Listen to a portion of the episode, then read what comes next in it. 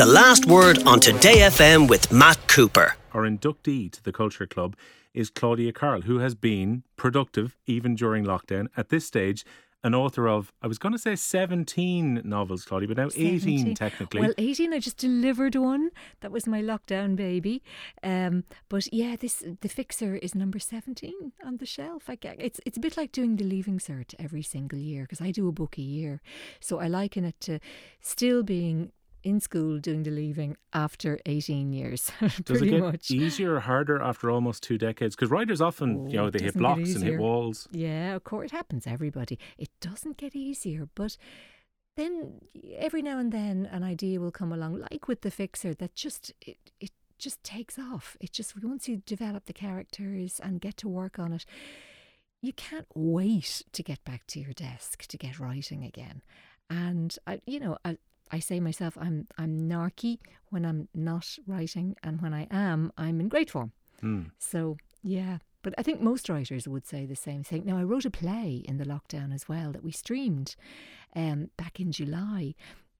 Based on one of my books. Actually, it was born in this very studio. It was born in Marconi House. Right, how I did was this happen on then? a rival uh, news program. Never mind what that and is. we won't go go into that. But I was chatting about the secrets of Primrose Square. This is about three years ago. And uh, all delight with myself. And I left the studio. I was walking down Digges Lane, well known to you, Will. And a producer friend called Pat Moylan phoned me out of the blue. And she just said, and I would have worked for Pat a lot as an actor Hmm. in the past. And she just said, I heard that interview. Three strong women on stage. She said that could be a play. Did you ever think about that as a play? And I guffawed. And we met for a coffee and we chatted. And she did have to talk me into it because plays be tough. Oh, plays be tough. Um, it is. I, I still stand by it. It is the hardest work I ever did. I, we had to go through fourteen drafts to get the play really singing. But you know, just to put it in context, you have a 400 page novel, 400 pages plus, that has to be distilled down to Three acts of a play. an hour and 15 minutes. No, it was it one in, no interval, just Oh, right, okay. straight through. One hour 15, one hour 20. Um, so that was a killer because much beloved characters had to ruthlessly be cast Mm. aside. But theatre in lockdown, as you know, just didn't happen. It's only now we can see uh, even outdoor theatre slowly starting to, to emerge. And outdoor theatre is wonderful and it fills the gap, and streaming is wonderful. But I'm just waiting on the happy day that. That live theatre reopens and we can sit in the old way, elbow to elbow, with masks, with social distancing, with all of that, of course. But um, some grassroots, some uh, green shots, I should say, um, it looks like the Dublin Theatre Festival will go ahead, um, albeit with I think only 50 people indoors for a performance. But um, it's just great to see because the theatre theatre makers have really everybody suffered because of COVID, but the theatre business is pretty much one of the last to reopen. So, but just to sit in a theatre back in July and watch my friends Clelia Murphy, Marion O'Dwyer, Megan MacDonald perform the show, and just to be in an auditorium. Oh my God, it gladdened my heart. I can't tell you. I miss plays. Well, Yeah, I miss being able to go to the theatre yeah, too. I miss Um, plays. Look, everyone fights for their own corner and It their own interest around all this. Yes, but of course. And it's great to see the bookshops open. yeah, All the shops, yeah. it's been so tough for people. I know, particularly like yourself, people have sat down, poured out their creative juices during the lockdown, have something ready to go. They were expecting this summer theatre's going to be back open, indoors going to happen again, Yeah. And the waiting game just continues. It just, I know, I know. I got cross a few months ago because I thought, why are cinemas allowed to reopen and not theatre? I Mm. just couldn't see the difference. But a lot of people say ventilation in cinemas is, you know, you can get up and walk around or le- walk in and out. You, it's frowned on in the theatre. But look, we'll take what we can get. And I'm very happy to be going to outdoor shows, rain, hail, or shine. Um, and streaming was fantastic in the lockdown. I saw some wonderful shows streamed. The So yeah, so we hope the secrets of Primrose Square will will get. We've never Touch performed wood. it in front of a live audience, so that would be absolutely incredible. To get this particular cast would just be a dream. Yeah. But we'll see what happens. In terms of when you go to adapt a novel, then uh, to make it into a play, do your own kind of sensitivities as an actor kick in a little bit when you're writing the play as well? Um, no, because I'm very thick. Right. So what I did was, um, I spent pretty much twenty years, Will, whinging and moaning and going. Um, over the age of 40, there's no parts for women, there's no jobs, there's no parts, to anyone who'd listen to me. And then what did I do? I went and I spent three years working on a play and I forgot to write a part in for myself. I actually forgot. One of the parts that Marion plays, I'm all wrong for. Mm. Marion was just so perfect for it. There was no question of anyone else doing it. Clelia Murphy's part, I'm too old for. Clelia is just the perfect age, and oh my God, her performance just knocked my socks off. And the other character is Clelia's daughter, so I'd just be laughed at if I tried to play that. So, yeah, maybe maybe if I get brave and do another one, I'll remember to give myself a little cameo in it. Not too much acting, just a little brief little scene. Be nice. People will be very familiar with you playing Nicola in Fair City Oh, over the years. It's, it's been a while. It ha- well, I'm in and out. I'm in and out of the show, but Nicola isn't very liked. But did you enjoy playing her though? I mean, Loved it. Oh my God. Yeah, it's great playing a baddie. And the way I describe it now is Nicola is every now and then allowed to fly in on her broomstick to Carrickstown, stir the cauldron, cackle, and then whiz off again like the Wicked Witch of the West. And, and she does. Um, but she's one of those characters that. I always say you'd want her beside you in the trenches because she's, you know, she's her heart's in the right place and she is loyal to the last and would just fight tooth and nail for what she believes in and will walk on people if she doesn't get her way, which is so not like me at all. I'm very wussbag. Um, but if a character like Nicola moved in next door to you, you'd sell the house. You'd just get away from her. You'd drive you insane. Um, but yeah, I mean, she's she's one of those people sort of isn't liked by the audiences, but they still watch. So it, but and it's great because Fair City did keep going in lockdown, socially distanced with masks. But that was heartening to see that. crucially for actors though, it keeps them in work, and those who are working on the show too. Yeah, absolutely. It was Yeah. fantastic. So long may it continue.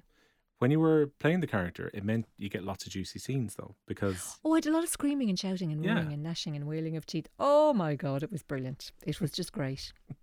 maybe more Scenery chewing. maybe more enjoyable when you're able to uh, sit down and write now at this stage as opposed to the Yeah, commitment of being it's in and lovely to have creative control. Yeah. Um, so as I say, my contracts are for a book a year. So I was just delighted to get this one, the fixer done, delivered, edited, and everything on time. And it's magic to see it on the shelves. Well, it really is. And I was reading as well, your mum, did she move in around about lockdown or just before yes, lockdown with you? that's you? right. Yeah, just before COVID. Um, my dad wasn't well and has since passed away. So actually, I moved. In, we're in the family home now together. But it was a blessing. It was obviously devastating about my papa, Yeah. but it was um, just a godsend in lockdown at the time when you couldn't travel more than two meters. Uh, two kilometres, kilometres, beg your yeah, pardon. time, two, two meters is like how far apart we you are should now. be keeping apart, yeah. Uh, but it, it was just great because it was, I didn't have to worry about her and she didn't have to worry about me. And I've got family who don't live in Dublin.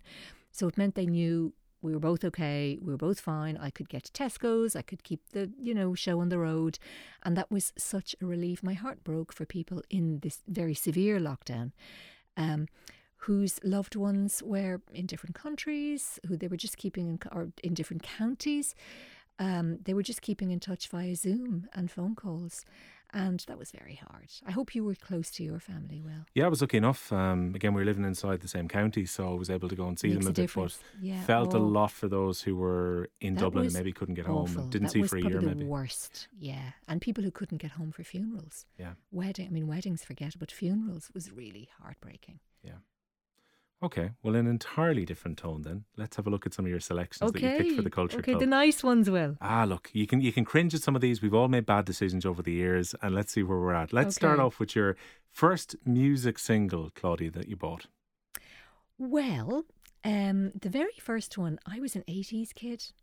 And I remember buying the Eurythmics Sweet Dreams, which I think was one of their first singles. I think. Now, this is on the old vinyl. That's not a bad pick now at all. We, we've It's heard much worse on this. And also, I had to put ABBA in there because I know it was contentious among those in the production booth. But if you want a kitchen disco, you just can't beat ABBA on, you know, on a gloomy old day or you're feeling a bit low. You just put on Dancing Queen has to be the greatest song ever written, and you just put it on, and your heart sings. And my f- fevered hope is that one day they might reckon you know, reunite. Um, I don't know if you're a fan of Mamma Mia. I I I enjoyed the them. movie Mamma Mia. Yeah. Um, I never got to see the stage version, but I did did get to see the movie, and great. It's just it's a, it's a bit You hammy at times, but it's fun. Yeah, but it's not about that. It's it's you know it's a flimsy plot that holds it all together. But it's just the music is so timeless and so classical, and they're all alive. So there's no reason why they couldn't reunite. Could you imagine? It would sell out in moments. In seconds. Oh my God! Yeah. We'll talk more about ABBA in a moment. Let's take a bit of Sweet Dreams first.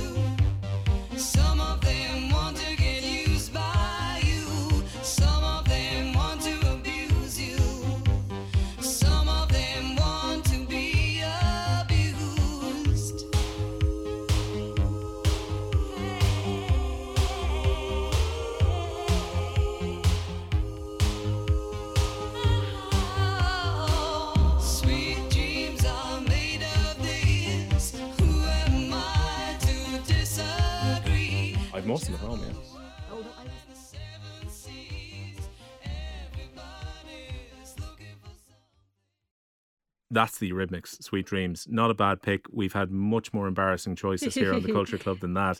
For band, you're going classical. We've already talked about ABBA. So ABBA, you're a huge fan.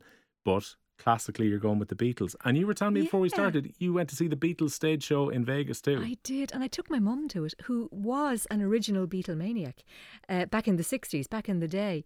And when the Beatles played here, as you know, they played the Adelphi a couple of times, I think.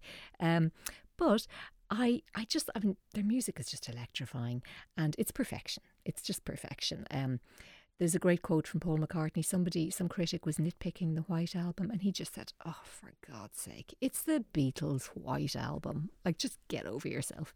But we went to see in, in Vegas, um, Mum and uh, Dad and I went to see um, the Beatles' Love Show, which is Cirque du Soleil.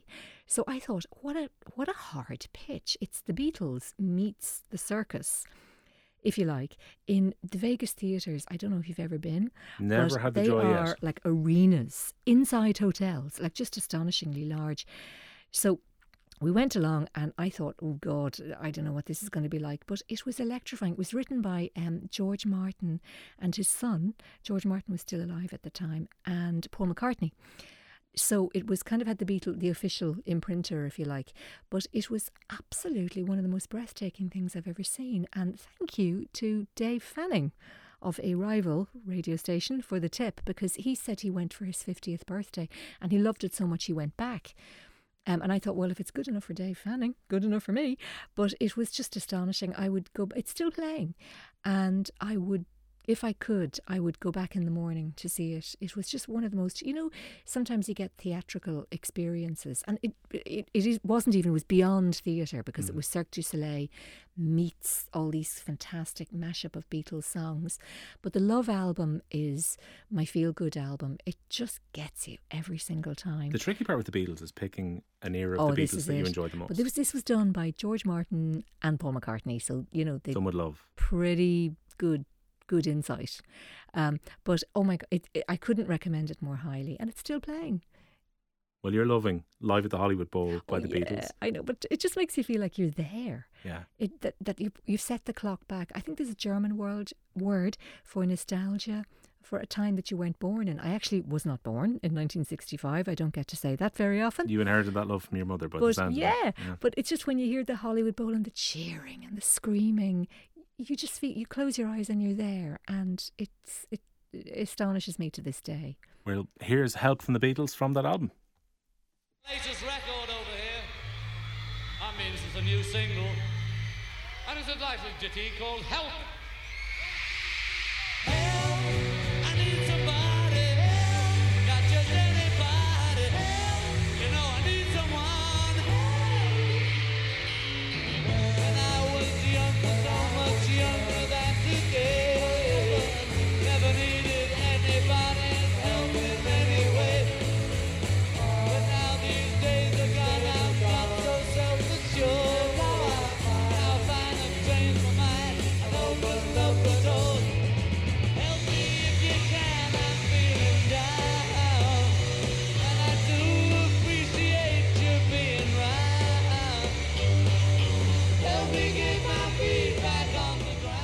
That's Help by the Beatles, Claudia Carroll's pick of her favourite album. We're on the Culture Club on the last word. Claudia, we're talking about your favourite gig.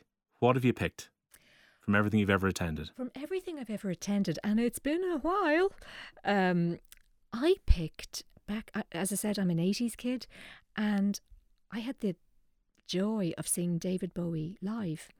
His Glass Spider tour. You weren't born, No. probably, but So it was two the years 80s. before I was born, this one was yeah, one. it was the 80s. I think it was like 86, 87, and I was a J1 student um, with a gang of pals um, from UCD, and we were all living in a madhouse together and having great crack. And somebody just said, you know, students, ideas catch on, and someone said, David Bowie's playing.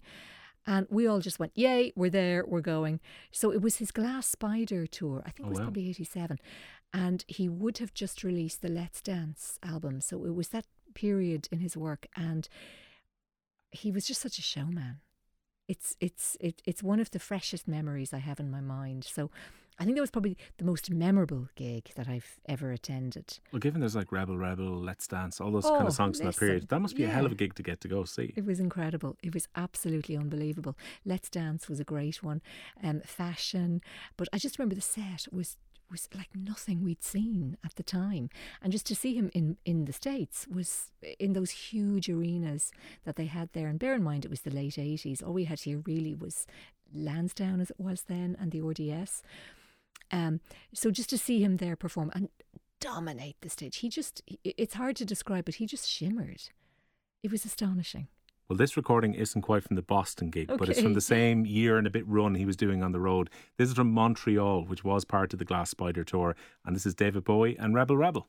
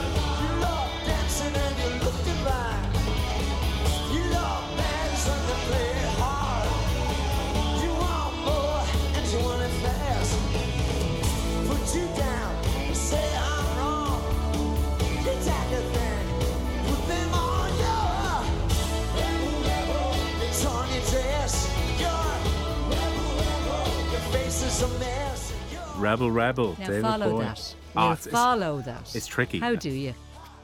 one of the best movies of all time might be the best way to follow this. You've gone really classical I with your favourite movie here. Very conservative, yes. Ironic you played Rebel Rebel because I'm probably the least rebellious person you'd ever meet. I'm Miss Caution. But yeah, favourite movie? I went old school. And the reason I picked the movie Casablanca, and the reason I did is because it ticks so many boxes. I thought it's it's part espionage war movie, part propaganda movie because let's remember that the war was still ongoing when it was made. It's a big part love story. It's part musical. It's part comedy because some of the the lines in it are hysterical, um, and there's an awful lot of music in it. Um, the Battle of the Anthem scene at the towards the end of the movie, where the German national anthem is playing and drowned out by La Marseillaise, It just gets me every single time. and also probably the most misquoted movie of all time. Probably the most misquoted movie. Play of it again, time. Sam. Yes. Yeah, he never said I, it. d- I don't know how that ever got into the public consciousness. Yep, I know he never said it, but uh, and then you read about so many urban myths that apparently um, nobody Humphrey Bogart wasn't supposed to be cast. It was meant to be Ronald Reagan. Really? Reagan, yeah, can you imagine? It would would just be a very everything. different movie. Yes, exactly. Um, but it was made on a shoestring. Um, the writers were literally uh, scribbling it out as they went along. They were changing dialogue from day to day. Ingrid Bergman was the big name at the time. Like she'd worked with Hitchcock. And she was getting really fed up because they couldn't decide on scripts. They kept, she would be handed a script, would learn it, and then would be told five minutes before shooting, sorry, we changed all that. It's this. And she went along with it, and she said it was only when she saw the finished product she thought, yeah, it works, it works. Let's take you back to Rick's Bar then. This is the Okay. anthem scene we were just talking Oh, about. brilliant!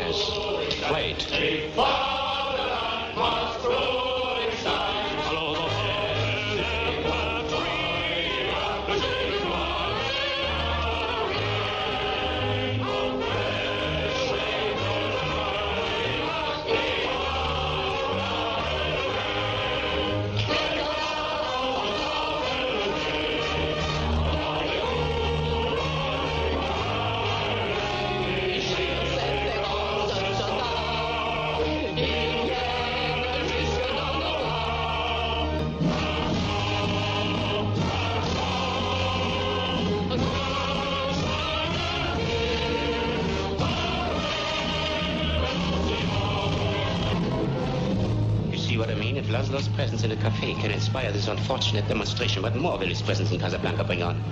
I advise that this place be shut up at once. But everybody's having such a good time. Yes, much too good a time. The place is to be closed. But I've no excuse to close it. Find one. Carly, that's brought Claude back a, a- a, a It's a genuine emotional line. moment from yeah, here. it just, I mean, how could you just, if that was a prop, if I was sit, watching that in the 40s, I would just sign up and go straight off to war. Um, and Claude Rains, I'm glad you let it play out to that line um, because he had all the best, he had all the very funny lines in the show. But, uh, and probably the first bromance that we ever saw on screen. An amazing, amazing movie and classic golden period Hollywood as well. If you get a chance to go back and watch it. Your favorite play then? This is gonna be tricky to pick. You know when you've oh, already plays, plays you are tough. Yeah. You don't want to put a friend out of joint here if you've picked someone. So who? Uh, What, you what know what? I think? Um, I, I I think after lockdown, I was having this discussion with a producer pal recently. We were saying it's very hard to predict. If if I could make an accurate prediction, I'd be a producer, and I'm not. But I I think that after we come out of lockdown, and please God, when theatres do reopen, um, people, no one's going to want to watch doom and gloom. I don't think. I think people are going to want comforting comedies that we know they're going to be good. We know they're going to be witty. We know we're going to have a great, great night. Um, so I've been looking to to answer this. I, I went back to the Irish classics, like from writers, playwrights who I love, like who who whose work just doesn't seem to be done as much as it should be these days, like Hugh Leonard and lovely Bernard Farrell, the Irish ones. Also, a big shout out for Marina Carr, Deirdre Kinahan, Noelle Brown, so many female playwrights who are now you, uh, just doing such phenomenal work on stage. Um, but it's very difficult to pick out one because in pre COVID times I'd be going to the theatre once a week nearly. But I do think the first thing I want to see is a comedy. I think you make a good point. I think this has already been seen with the Hollywood movies that many that haven't done well on the streaming services or the limited releases that have happened have been the gloomier ones. While Isn't people are looking for escape. Yeah, I certainly am. Hmm. Yeah. Escape for 2022 if you're in the middle of uh, writing a play currently or making Make a movie. it funny. Yeah. Yes. All right, let's go to favorite book or author. Again, this has got to be tricky because I'd imagine you're writing or you're reading very widely, and so therefore you're going to have lots I of choices here. read an awful lot. But um, I wanted to give a special shout out to Irish authors and particularly Irish female authors who just. I, I just every time one of them has a new book out, I will queue in the snow almost to get it. So I'm looking at Patricia Scanlan, Sheila, uh, Patricia Scanlan, Sheila O'Flanagan, Marian Keyes, of course, Sinead Moriarty, Lizzie Nugent. Where people say, "Oh, there must be such competition between you all." No, there really isn't. Do you They're all want each other to do well? To Yes, absolutely. Because as my agent says, a rising, a rising tide lifts all boats. So isn't it great that people can go into bookshops now, and if they buy one book, they might buy another. So it's a phenomenal thing, and you you really see it among female Irish authors. You don't often get that in well in the acting profession. Yes, we are all great buddies. But ha- from when I used to be acting, you would go into an audition and there would be, you know, maybe 20 in the room, all women my age, my casting. And, you know, only one is going home with the job. But for an author, there's 20 authors in the room. That's 20 different voices. Everyone has a different story to tell. So a special shout out to those. But again, I'm going very old school. In lockdown, what I read a lot of was what I call comfort lit, uplit. Okay. I, you know, I, I was cracking out my Jeeves and Woosters that I haven't looked at for years, comforting stories that I knew the worst thing that would happen to Jeeves and Wooster was that Aunt Agatha would show up and wag the finger, and Jeeves would make everything okay, and that's all I wanted. Um, but I went old school again, and I revisited a lot of my Jane Austens. Right. Because to this day, I cannot wrap my head around the fact that she wrote Pride and Prejudice at the age of 21. it's humbling. Well, at the age of 21, I could hardly cross the road. So when you think of that, and it is probably the most perfectly constructed English uh, comedy, uh, romance, uh, piece of literature, certainly that I've ever come across. Um, I had the pleasure of being in the stage production of it at the Gate many years ago, and it was a very special show. It was very special to me. I played the baddie, Caroline Bingley. Talk about being Um, typecast Yeah, oh, I know, I know. There, what can you do? But look, I was delighted to do it, and we had the best laugh. To this day, my closest friends are from that show. Would you believe? Um, and it was just something very special. So I, I put I put Jane Austen down, also with a special shout out for Persuasion, which I know was on the Leaving Cert syllabus for the Leaving Cert just just gone. Um, and I had a hard time. My goddaughter was doing the leaving, and I had a hard time persuading her that I was actually reading Persuasion for pleasure. She was going, because "But she felt obliged to read it you don't have exam. to read this.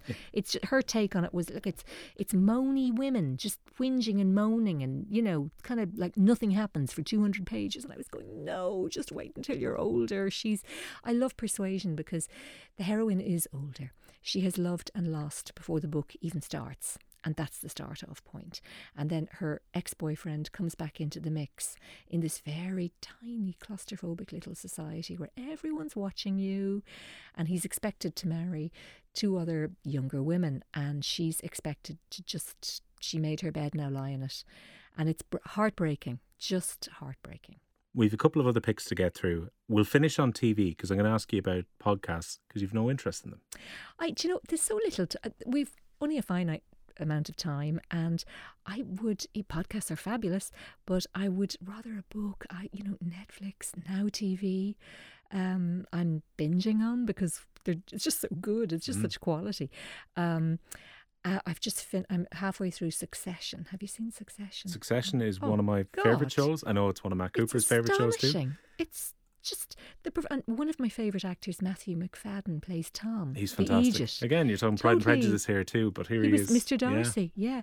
But he was he plays the Egypt, and the only one in the cast who's a bigger Egypt than him is cousin Greg. Yeah. And their scenes are comedy gold. It's it's a classic. For me, it's up there with Breaking Bad. Uh, look, I think it's amazing. I think the fact that uh, we some of this earlier in the, in the week on the show too. It's like when you watch Succession, you're not going to be naturally drawn towards liking any They're of the all characters. horrible. That's the thing. And Yeah. the father, Brian Cox, is like it's like watching King Lear.